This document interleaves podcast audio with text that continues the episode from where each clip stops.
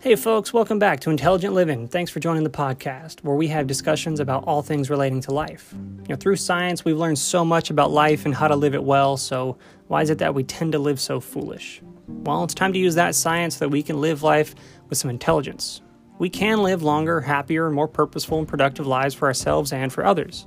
Now, this is called Intelligent Living. So here, we're going to learn, laugh, live, last, and love. Thanks for joining the conversation.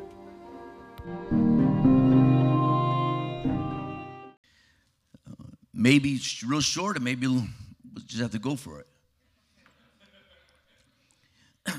But the title is a word for our wilderness. And the other morning I got up and this thought came to me. I got up and this was not the message I kind of planned on preaching at all. And I began to work on it the last 2 or 3 days, working on it. But this came to me just came to my mind. And so I got up right away and did what I started doing and writing down notes and stuff.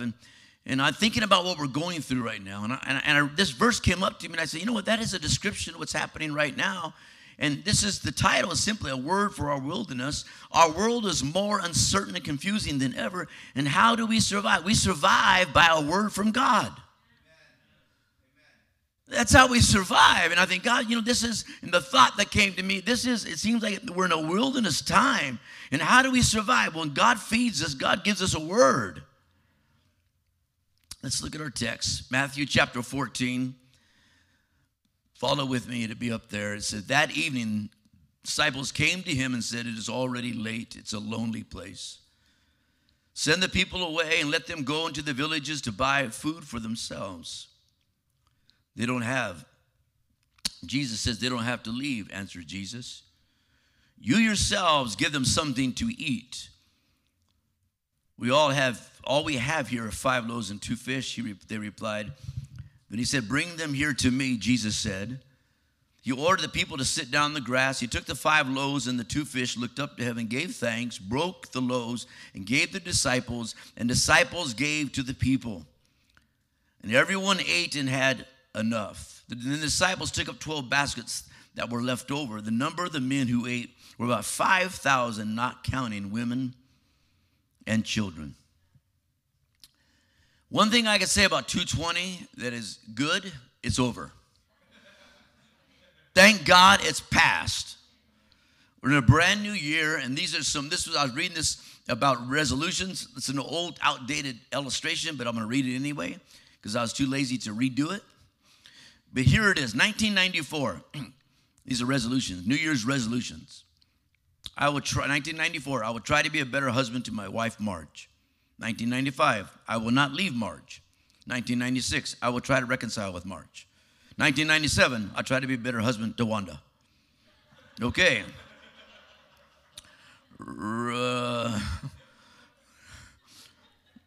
New Year's resolution number 2, different one, 1994, I will read at least 20 books a year. You know what's amazing about reading books? My grandson was in a private Christian school, and they had the award ceremony. I went to it, and I was amazed. The kid that won read 75 books that year. That's what we need. I tell you what's killing this generation and families is social media.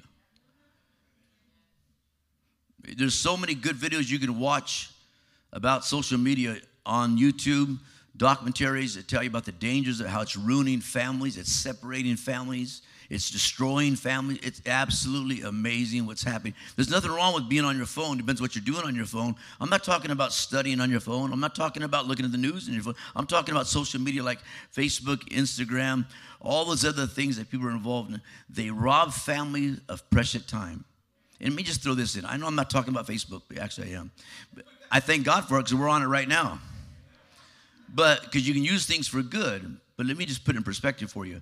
If the doctor came to you today and said, Monday morning with the doctor says you got 3 days to live, I don't think you'd spend much time on Instagram. That's how we should always live. You don't waste minutes, waste time. Time is precious, it's spent, you don't get it back. So I'll read at least 20 books a year. 1994, 1995, I'll read at least 10 books a year. 1996, I'll try to read 5 books a year. 1997, I'll finish reading Airport. Health. 1994, I would get my weight below 180. 1995, I would catch my calories. I will watch my calories until I get below 190. 1996, I will follow my new diet rigidly until I get below 200. 1997, I will try to develop a realistic attitude about my weight. Number 4, 1994, I will go to church every Sunday. Are you watching? Listen to that? Every Sunday. We can't, but you can watch it. And I think it's critical that you watch the services, because that's how I said in the beginning, we live by a word from God. And if you don't take the time to listen, the enemy will take advantage of that. A soul without being preached to, you and I don't getting the word, it affects us. It really does matter. I will go to church every Sunday. 1995, I'll go to church as often as possible. 1996, I'll set aside some time each day for prayer. 1997, I'll at least try to catch a sermonette on YouTube. Not good. The late Irma Bombeck said this, New Year's resolutions. I will not go to no doctor whose plants have died. I'm going to follow my husband's suggestions to put a little excitement back into my life by living within my budget. I'm going to apply for a hardship scholarship to Weight Watchers. I will never loan my car to anyone I haven't given birth to. Then Erwin McManus says it like this, don't worry about keeping the New Year's 2021 New Year's resolutions. He says, you only have to deal with them until February, then you can give them up if you're a Catholic for Lent.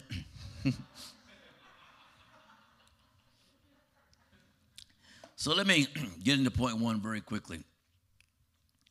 2021, well, obviously we need to be concerned about, but we don't need to worry about.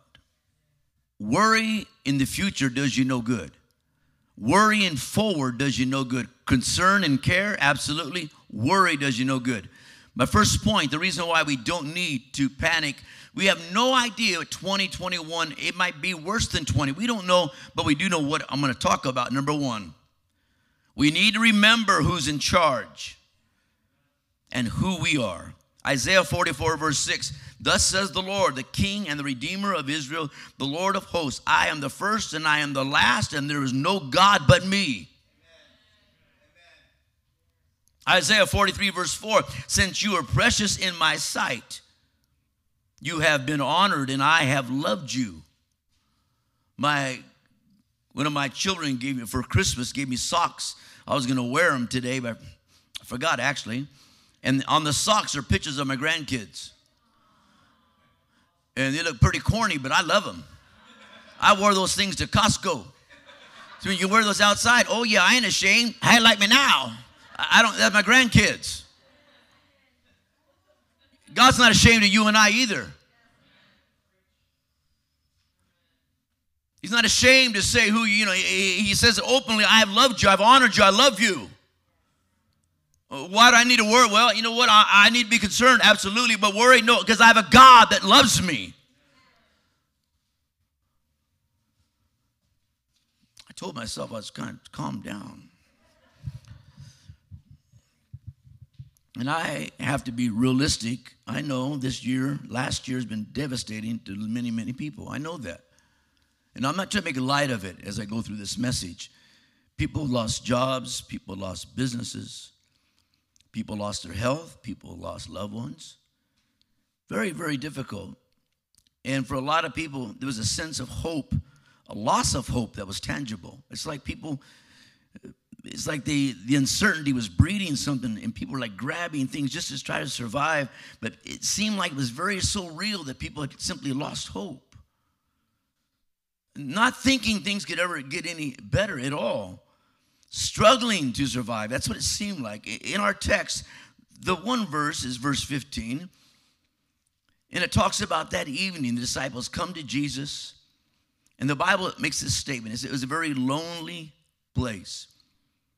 Disciples tell Jesus, this is what we have, and tell them to go. But the verse right before 15 is verse 14. We know that, but the Bible says in verse 14 that I did not read, he saw them and he was moved with compassion for them. Here's some thoughts for us. That word lonely to me That lonely place, I'll get to the word place later, but that word lonely, it's been a time. That's a picture of what's happening today. The word means secluded. It means remote. It means desolate. It means isolated. Does it sound familiar? They're in this place. They are isolated. They're away. Another version simply says it is a waste place. It's a desolate place. And it's in this place, to me, it sounds like what's happening in our world today, what's happening in people's lives during this COVID thing. They've been isolated. They've been pushed aside, and there they are, and they're in this lonely place. You know, during this time, people have been so lonely, they've taken their lives. They're in this lonely place. They're in this desert. The Bible talks about it being a wilderness. And so they're in this place. And they don't realize that verse 14 says, and we have to come to grips. Verse 14 says, God saw them and has compassion on them. He knows what we're going through while we're in that place. But listen to this. None of us know. But here is something I don't want us to do, and I think we need to think about this. You know, you can look back at 2020, and yes, there's been many struggles. There's been heartache. There's been many things. I'll get to that in a moment. But you can look back at that and think, just like what's in the scripture, you can look at that and think it was just a waste of time and not see any good that you bring with you today. 2020, you can look at it like this verse. You can look at it and say, what a wasted place, what wasted time, what a waste of experiences. There's nothing good about it. Let's move on. That's dangerous. I think there's things in 20 that you and I can be grateful for, that we can take those experiences with us to 2021 instead of looking back and thinking it's nothing but bad and all. The temptation is when you're in the wilderness to honestly think that moment in the wilderness is a wasted time and it's a wasted experience. Nothing ever is wasted in the will of God. We need to be careful. It was challenges after challenges. Things that happened last year in people's lives that have never happened before. People experience panic attacks. People experience major stress. People are hospitalized. It goes on, but it seemed like it was one thing after another for a while there, and it's very hard to navigate through because it was like it was never ending. This happened, and that would happen, and this would go on, and so many things that were totally unexpected. That's what got us. But I want us to realize God, the God I'm talking about, is grounded with us here in this moment. He is with us. And I've said it before, at this moment, we need to be more grounded in Him than ever before, lest we fall away. If there was ever a time to be grounded in God and getting grounded in God and growing up and making some change, it's now. If you don't, the moment will overtake you. It will overwhelm you.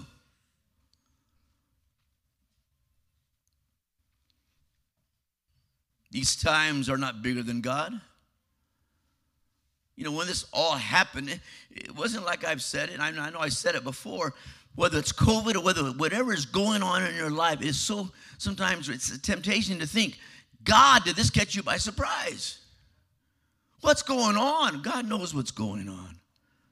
The moment is not bigger than God, and the moment is never bigger than God. And He is grounded with us in this moment. We have to believe that as the people of God. Because listen to me, I said it Thursday, the world comes to us. They too are in the desert you're in, and they come to us, and they are hungry. And Jesus says, I have compassion on them. And He expects us through Jesus Christ to minister to those that are hungry. He didn't honor the disciples' request. Disciples said, Lord, send them away. I've heard many Christians say, I can't wait to get to heaven. I hope the rapture comes tomorrow. That's all good, but we're here now, and we need to help the unsaved. Jesus tells the disciples, it's not a wasted place. It's a lonely place. I get that, but I'm not going to send them away. The church has the answer. You guys, me working through you, we help these people. And more than ever, we need to realize that the world's watching us, and we need to show them that the God we serve is alive and he's real. And we can share with the people that are scared and worried and troubled that God has an answer for them. They can see, they can identify Christ in your life.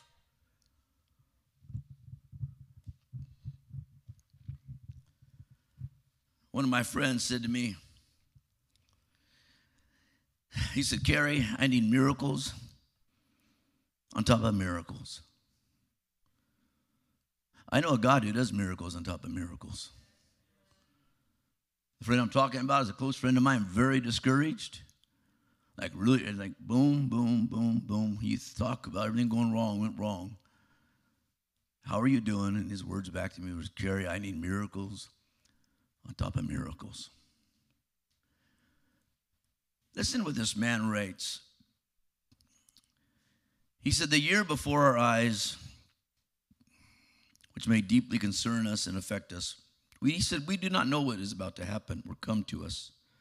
What personal trials, what family trials, what providential trials may await us, we do not know. Sickness may attack our bodies, death enter our families, difficulties beset our circumstances, trials and temptations exercise our minds, snares entangle our feet, and many dark and gloomy clouds may make our path one of heaviness and sorrow.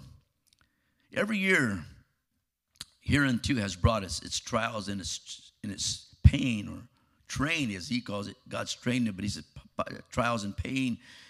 "And how do we expect the next coming year? Do we expect to be exempt for all these things?" And the answer obviously is no. The man who wrote that over 200 years ago. It sounds like today. 200 years, he wrote. You know what that tells me? Life is always the same. Time hasn't changed. It sounds like what's going on right here. And that was written 200 and some years ago.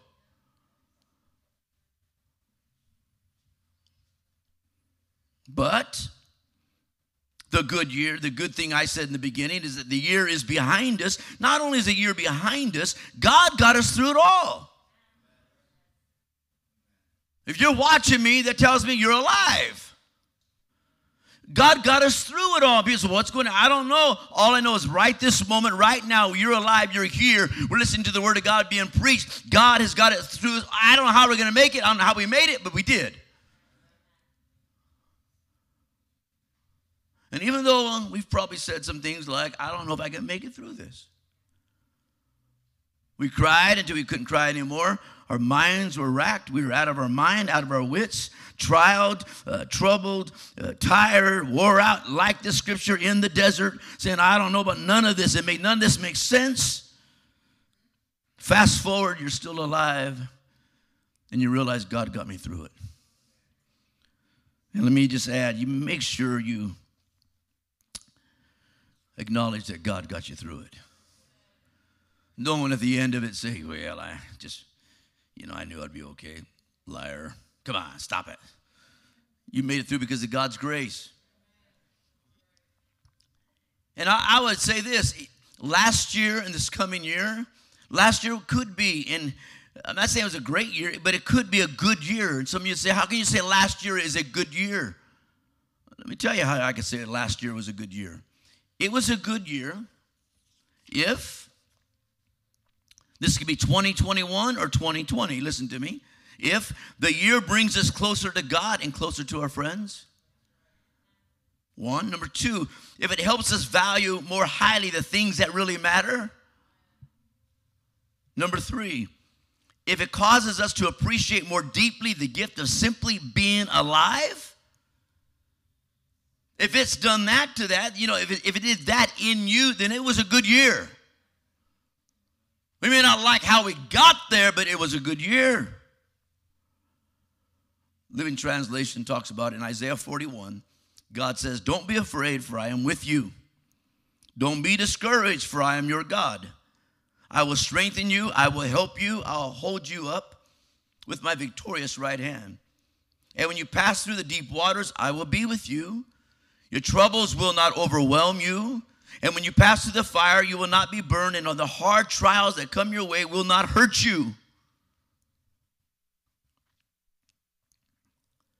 And what God is saying there is God chooses to step into the life we're at right now. He chooses to step into wherever we're living. He says, I will step into the moment of that moment in your life. I'm there with you.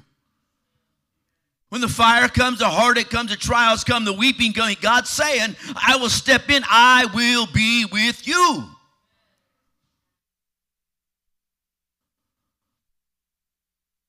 You know, the devil wants you to think that God isn't with us. That's not what the word says. It says, he says, I will be with you. 1 Kings, most of us know this verse by heart. Know the story probably by heart. It's Elijah after he's running from God. We know he's in the cave. And this one verse says, and after the earthquake, there was a fire. And the fire, but God was not in the fire. But after the fire came the voice of God. And I thought of it this way. Sometimes it's after we experience the fire of difficulty and the trials of difficulty that we finally learn and we're able to and open to hearing the voice of God. But it took the fire. After the fire came, we were finally open to the voice of God. Only the voice of God can, like I said many times, can take us out of our caves. Only the voice of God can put us back on the path that God has ordained for us. Point number two, which is really good for me. Make it to point two. New Year's resolution, baby. That's good for me. Point two, all the small things God is doing in your life can feel like wasted moments and wasted experiences. Zechariah 4:10, which is the verse we've been using, who despises the day of small things? Romans 8:28, and we know that he helps those who love God and everything for good, those who he preordained to be called. The word there, works all things together for good, is the word cooperate, where we get the word synergy. It means to work together. There's what God saying, no matter what comes into our life, how it happens as a child of God, God says, I'm working through this. It's cooperating with the will of God for your life. That's what he's saying. Then it says, for good. The word for good means this. It describes what originates from God and is empowered by him in our life through faith. That's what God does. And it says here, we know that God always works for the good. So what are you saying? I'm saying nothing is wasted. Nothing, there's no experience wasted in God. There's no wasted greed. There's no wasted heartache. There's no wasted failure. And it ends with, because God loves us. So all that will, you find yourself in this place, and it may look like, you may feel like, what a waste. How did I get in this lonely place? How did I get in this desert? How did I get in this place? There's no good about this. There's nothing redemption about this. There's nothing to redeem out of this. It's not true. What God's doing that moment is powerful. Powerful. It's not wasted. Every moment in our life, I believe God can use for good. And we know this. Life can be very hard. Right? That ain't revelation.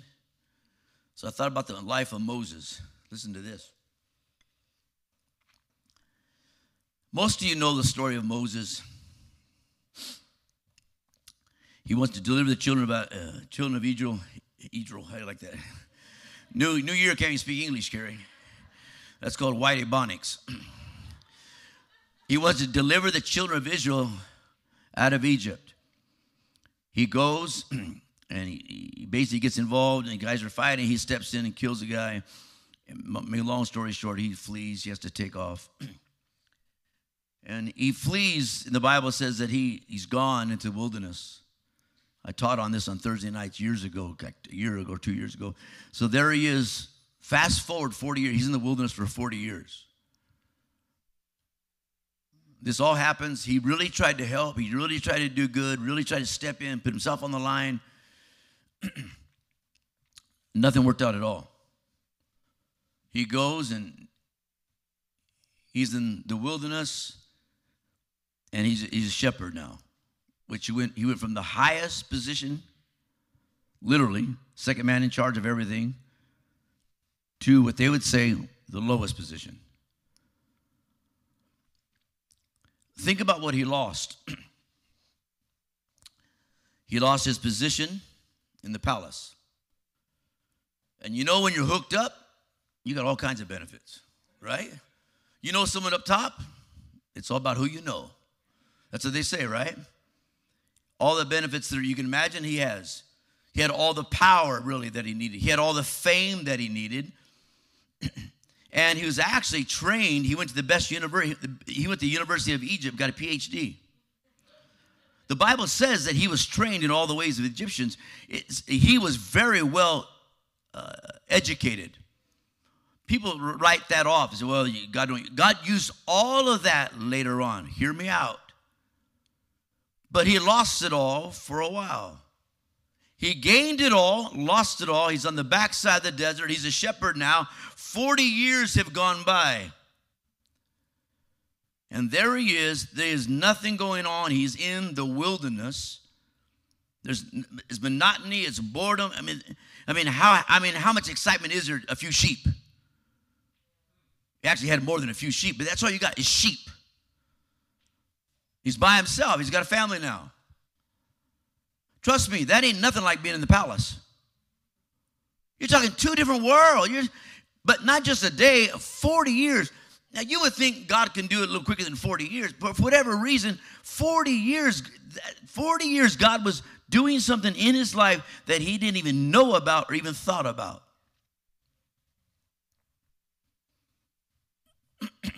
If you would have interviewed him, he said, it's been a waste. I've been here for 40 years, for what? That's all I got. I got married, got some kids, some sheep. I could help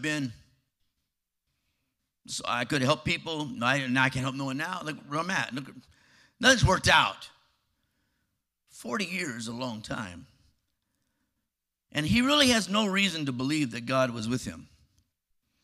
But what was happening, I want you to see, what was happening in Moses' life was not happening on the outside. It was happening on the inside. He was being molded by the hand of God. God was molding him. If you looked at it, you'd say, what a waste. He's in the desert. He's in the wilderness.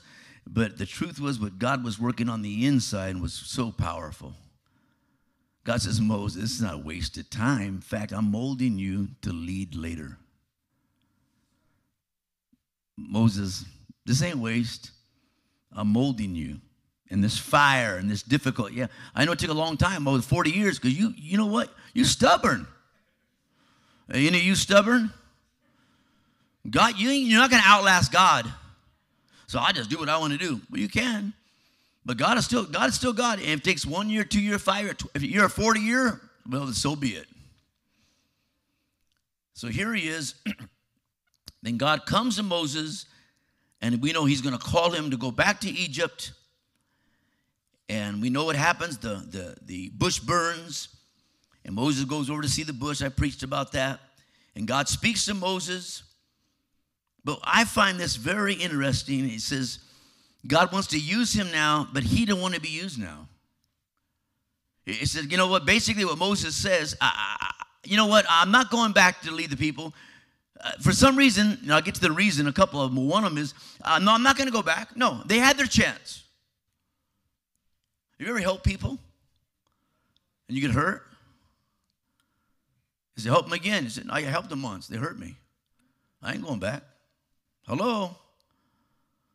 People of Moses. God's, no, I'm not going back. You know what no one really talks about? The power of Moses talking to God. If God was talking to you wouldn't think that'd be enough to rattle you and get you, oh, hey, it's God, I'll go. But there's something that's happened inside of him that can happen to any one of us over a period of time. God's talking to him, It's like you don't read much going on there, but God's talking to him, and he said, no, I'm not going regardless. I'm not going. I don't care. It ain't happening. They had their chance. I'm done. But God don't stop, right? Why was he doing that? I'll tell you why. He had a fear of failure, and he had a fear of being hurt again, and so all he was doing was protecting himself. I've been hurt deeply. I ain't going to let them hurt me again. I'm done with them. Then God says something to him. Moses says, they're not going to basically believe me. And Moses says to God, who am I that I should go to Pharaoh and bring the children of Israel out of Egypt? And he says, you know what? They won't even listen to me. But the statement Moses says, who am I? That's the question of the century. So what do you mean, Pastor? I've known wives that have abandoned their husbands and their children just to find out who they are. I've known men leave their marriages to go find out who they are. When I grew up, people knew who they were, at least. You don't know who you are. Look at your driver's license. That's who you are. But God says to Moses, when Moses says, who am I that I should lead the children of Israel out of Egypt? God said to him, I will be with you. And that's the answer to who you are. If God is with you, that's who you are. Moses, you don't need to know who you are. If I'm with you, that's all you need to know. Self-esteem, I need to know, no. That's not even an issue. You just need to know I'm with you. If you know that, you're good. But the story continues quickly before I close. Not true. Okay. I can't lie at the beginning of the year. I got a few more minutes anyway. But listen to this. Moses says, they won't listen to my voice. Moses is still bitter. I tried, they won't listen to my voice. Hebrews 12:15 says, the Message version says, make sure no one gets left out of God's generosity. Keep a sharp eye out for the weeds of bitter discontentment. A little seed can ruin the whole life. He's angry. And you would think, listen to this is powerful. It tells you how we are as human. You would think 40 years would erase some of the pain of rejection and failure. But it didn't. It was almost like it was still so fresh to him. It was like it was yesterday. You know what? As you get older, you realize time goes by so fast. My mom used to always say, time goes by fast, son. Before you know, you'll be 40 or 50. And when you're 18, that's like 100 years away. Like, took it's like forever to get to 18, right? 40 years didn't erase none of the pain. So much pain still. Being hurt, rejected, and bitter now, I'm not doing it. God can't even move me. It's very sad. It's commentary of human people and human life, I guess, when we've been so hurt and so bitter and so, we call it what you want, let down, that you become so bitter that God can't move you. But that's where he is at. But what I love about God, when you say things to God, he don't go, how dare you? How could you be hurt for so long? God knows us. What I love about God, he keeps talking to Moses. God don't give up on us. Can you say, thank God, God doesn't give up on us? And God says, Moses, what's in your hand? You know, it was a rod. The rod was about 6 feet long, they say, about this thick. Shepherd's rod, that's all it was. So make a long story short, Moses actually goes and he does a few miracles with the rod. If you read the story in Exodus, he throws down the rod, does some miracles with the rod, but it's a rod. So he has this rod. Think about this. The rod is basically something that a branch came from a tree that grew one time. To me, that rod represented the growth in Moses' life the last 40 years. It represents what God had been doing in his life. And God tells Moses, what's in your hand? He says, the rod, throw it down. He does these miracles. Then it goes on and it goes on. Same thing happens. And the rod, you read it, the rod goes any place he goes. Any place Moses goes, you read the Bible says that he has the rod. And when he comes to part the Red Sea, what happens? He uses the rod. Stay with me now. He parts the Red Sea by the rod. Later on, he would strike the rock by the rod. But the rod, you can read in Exodus 4, verse 20, basically becomes the rod of God. And what God was, listen to this, to me, this is so encouraging. God didn't have to use the rod. That rod represented the last 40 years of his life. Take the last 40 years, Moses, it's in that rod. That's what that represents. Throw it down, put it before the sea. It will part. In other words, and it becomes the rod of God. God saying, Moses, I'm going to use the last 40 years that you wrote off to do miracles. And the Bible says that the rod of Moses becomes the rod of God. All those experiences you went through, wasted time, done, hurt, bitter. Moses, it wasn't wasted. In fact, from now on through, you're going to carry that rod with you. And he does. Every place you read about Moses, he's got his rod. You think about it. And the Bible says in Exodus chapter 14, verse 15, and the Lord said to Moses, the people cry unto me, speaking to the children of Israel, that they go forward. Moses says, you don't know what to do. And God said, lift up thy rod, stretch out thy hand over the sea, and divide it. And the children of Israel shall go on dry ground. Moses, all those experiences are going to deliver people. All those experiences some of you have been going through, you thought God let you down. He didn't come through. He didn't answer. And you cried and you wept and you were tired and wore out. He said, what a waste. What was all this for? God said, I'm going to use it. I'll use it for my glory. It wasn't wasted. It wasn't wasted. And then this one verse says it like this. Psalm 66 says, verse 10, he trained us first. We passed through the silver. He passed us through like silver refining fires. He pushed us to the limit. The message says, the end of the verse, it says, he road tested us inside out, took us to hell and back. Finally, he brought us out to a well-watered place. And the water, well-watered place, the word means a wealthy place, a place of abundance, a place that overflows. It means to be refreshed. It means to be fulfilled. It means to have more than enough. One version says, and God brought us to a place, he saturated us, refreshed us with his presence. I want you to bow your heads. I want every head bowed, please, just for a moment.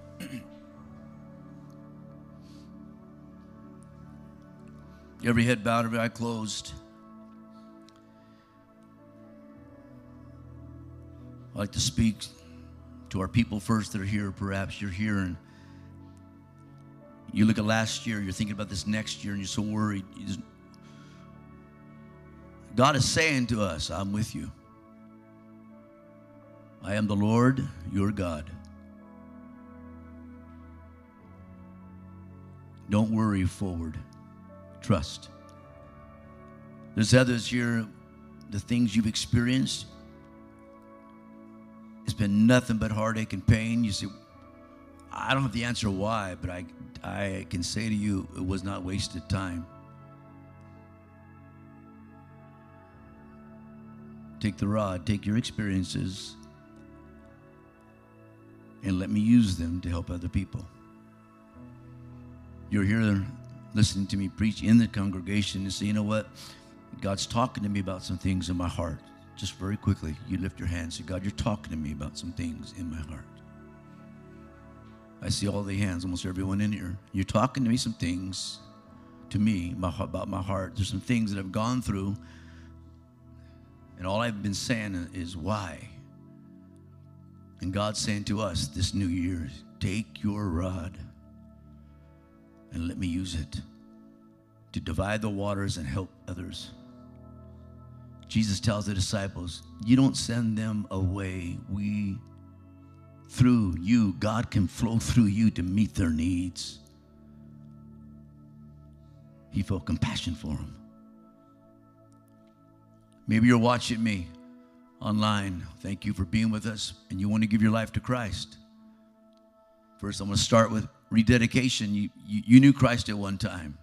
For whatever reason, you walked away from him. Like Moses. You tried something, it didn't work out. Hurt, mad, bitter. Maybe 20 years has gone by and you're still mad. You won't even go to church anymore. You're broken. Well, God's word for you in the wilderness is you need to come back to him. Have you learned you can't live without him? You want to give your life to Jesus. You're listening to me, watching me. You say this prayer, say, Jesus, I give you my life. If you're in the congregation, and you're a backslider, and you rededicate your life, you say the same prayer with me. You say it in your heart as I'm saying, Jesus, I give you my life. I'm sorry for my sins. I repent. I surrender everything to you, Jesus. I believe you died for me and you rose again.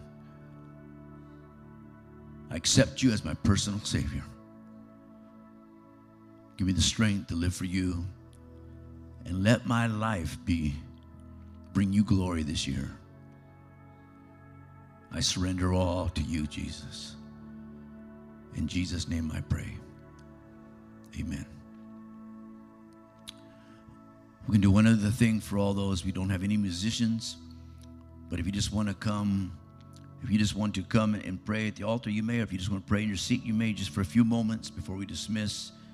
If you rededicated your life, take a moment, talk to God. The altars are open if you want to come for a moment and just pray. We'll keep playing some music. Maybe we can go, I don't know if it's even possible to go to a worship song. If we're able to go to a good worship song and just play that for a moment.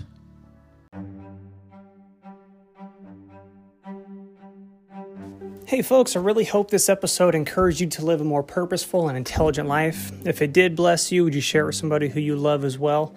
Thanks again for joining us, folks. We'll see you next time.